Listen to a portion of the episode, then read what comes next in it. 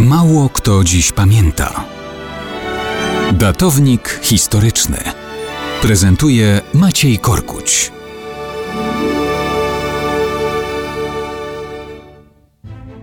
Dzisiaj Narodowy Dzień Pamięci Polaków ratujących Żydów pod okupacją niemiecką. Sadowne, mała miejscowość pod Ostrowią Mazowiecką. Dom Leona i Marii Lubkiewiczów, mieszkających z synem Stefanem i córką Ireną. Ta ostatnia po latach opisywała tragiczne wydarzenia z 13 stycznia 1943 roku. Dwie Żydówki z Sadownego, Ędzlówna i Czapkiewiczówna, wyszły z piekarni mojego ojca. Za furtką złapali je niemieccy żandarmi z karnej ekspedycji i zapytali, skąd macie chleb?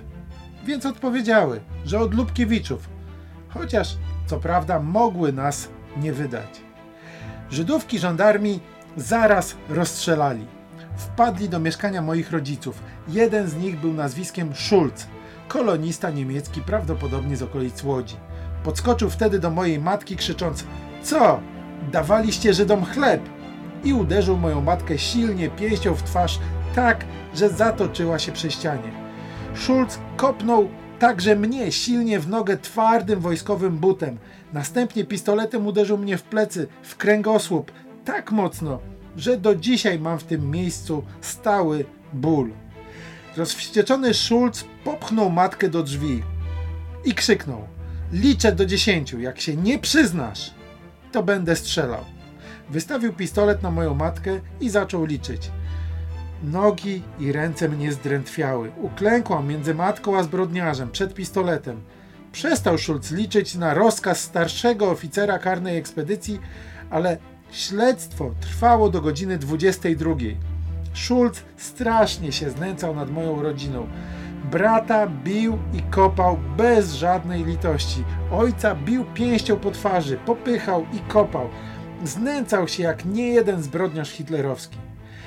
Już nie mogę o tych zbrodniach dokonanych na moich rodzicach i bracie pisać, ponieważ w gardle zatyka mnie jakby straszny kamień.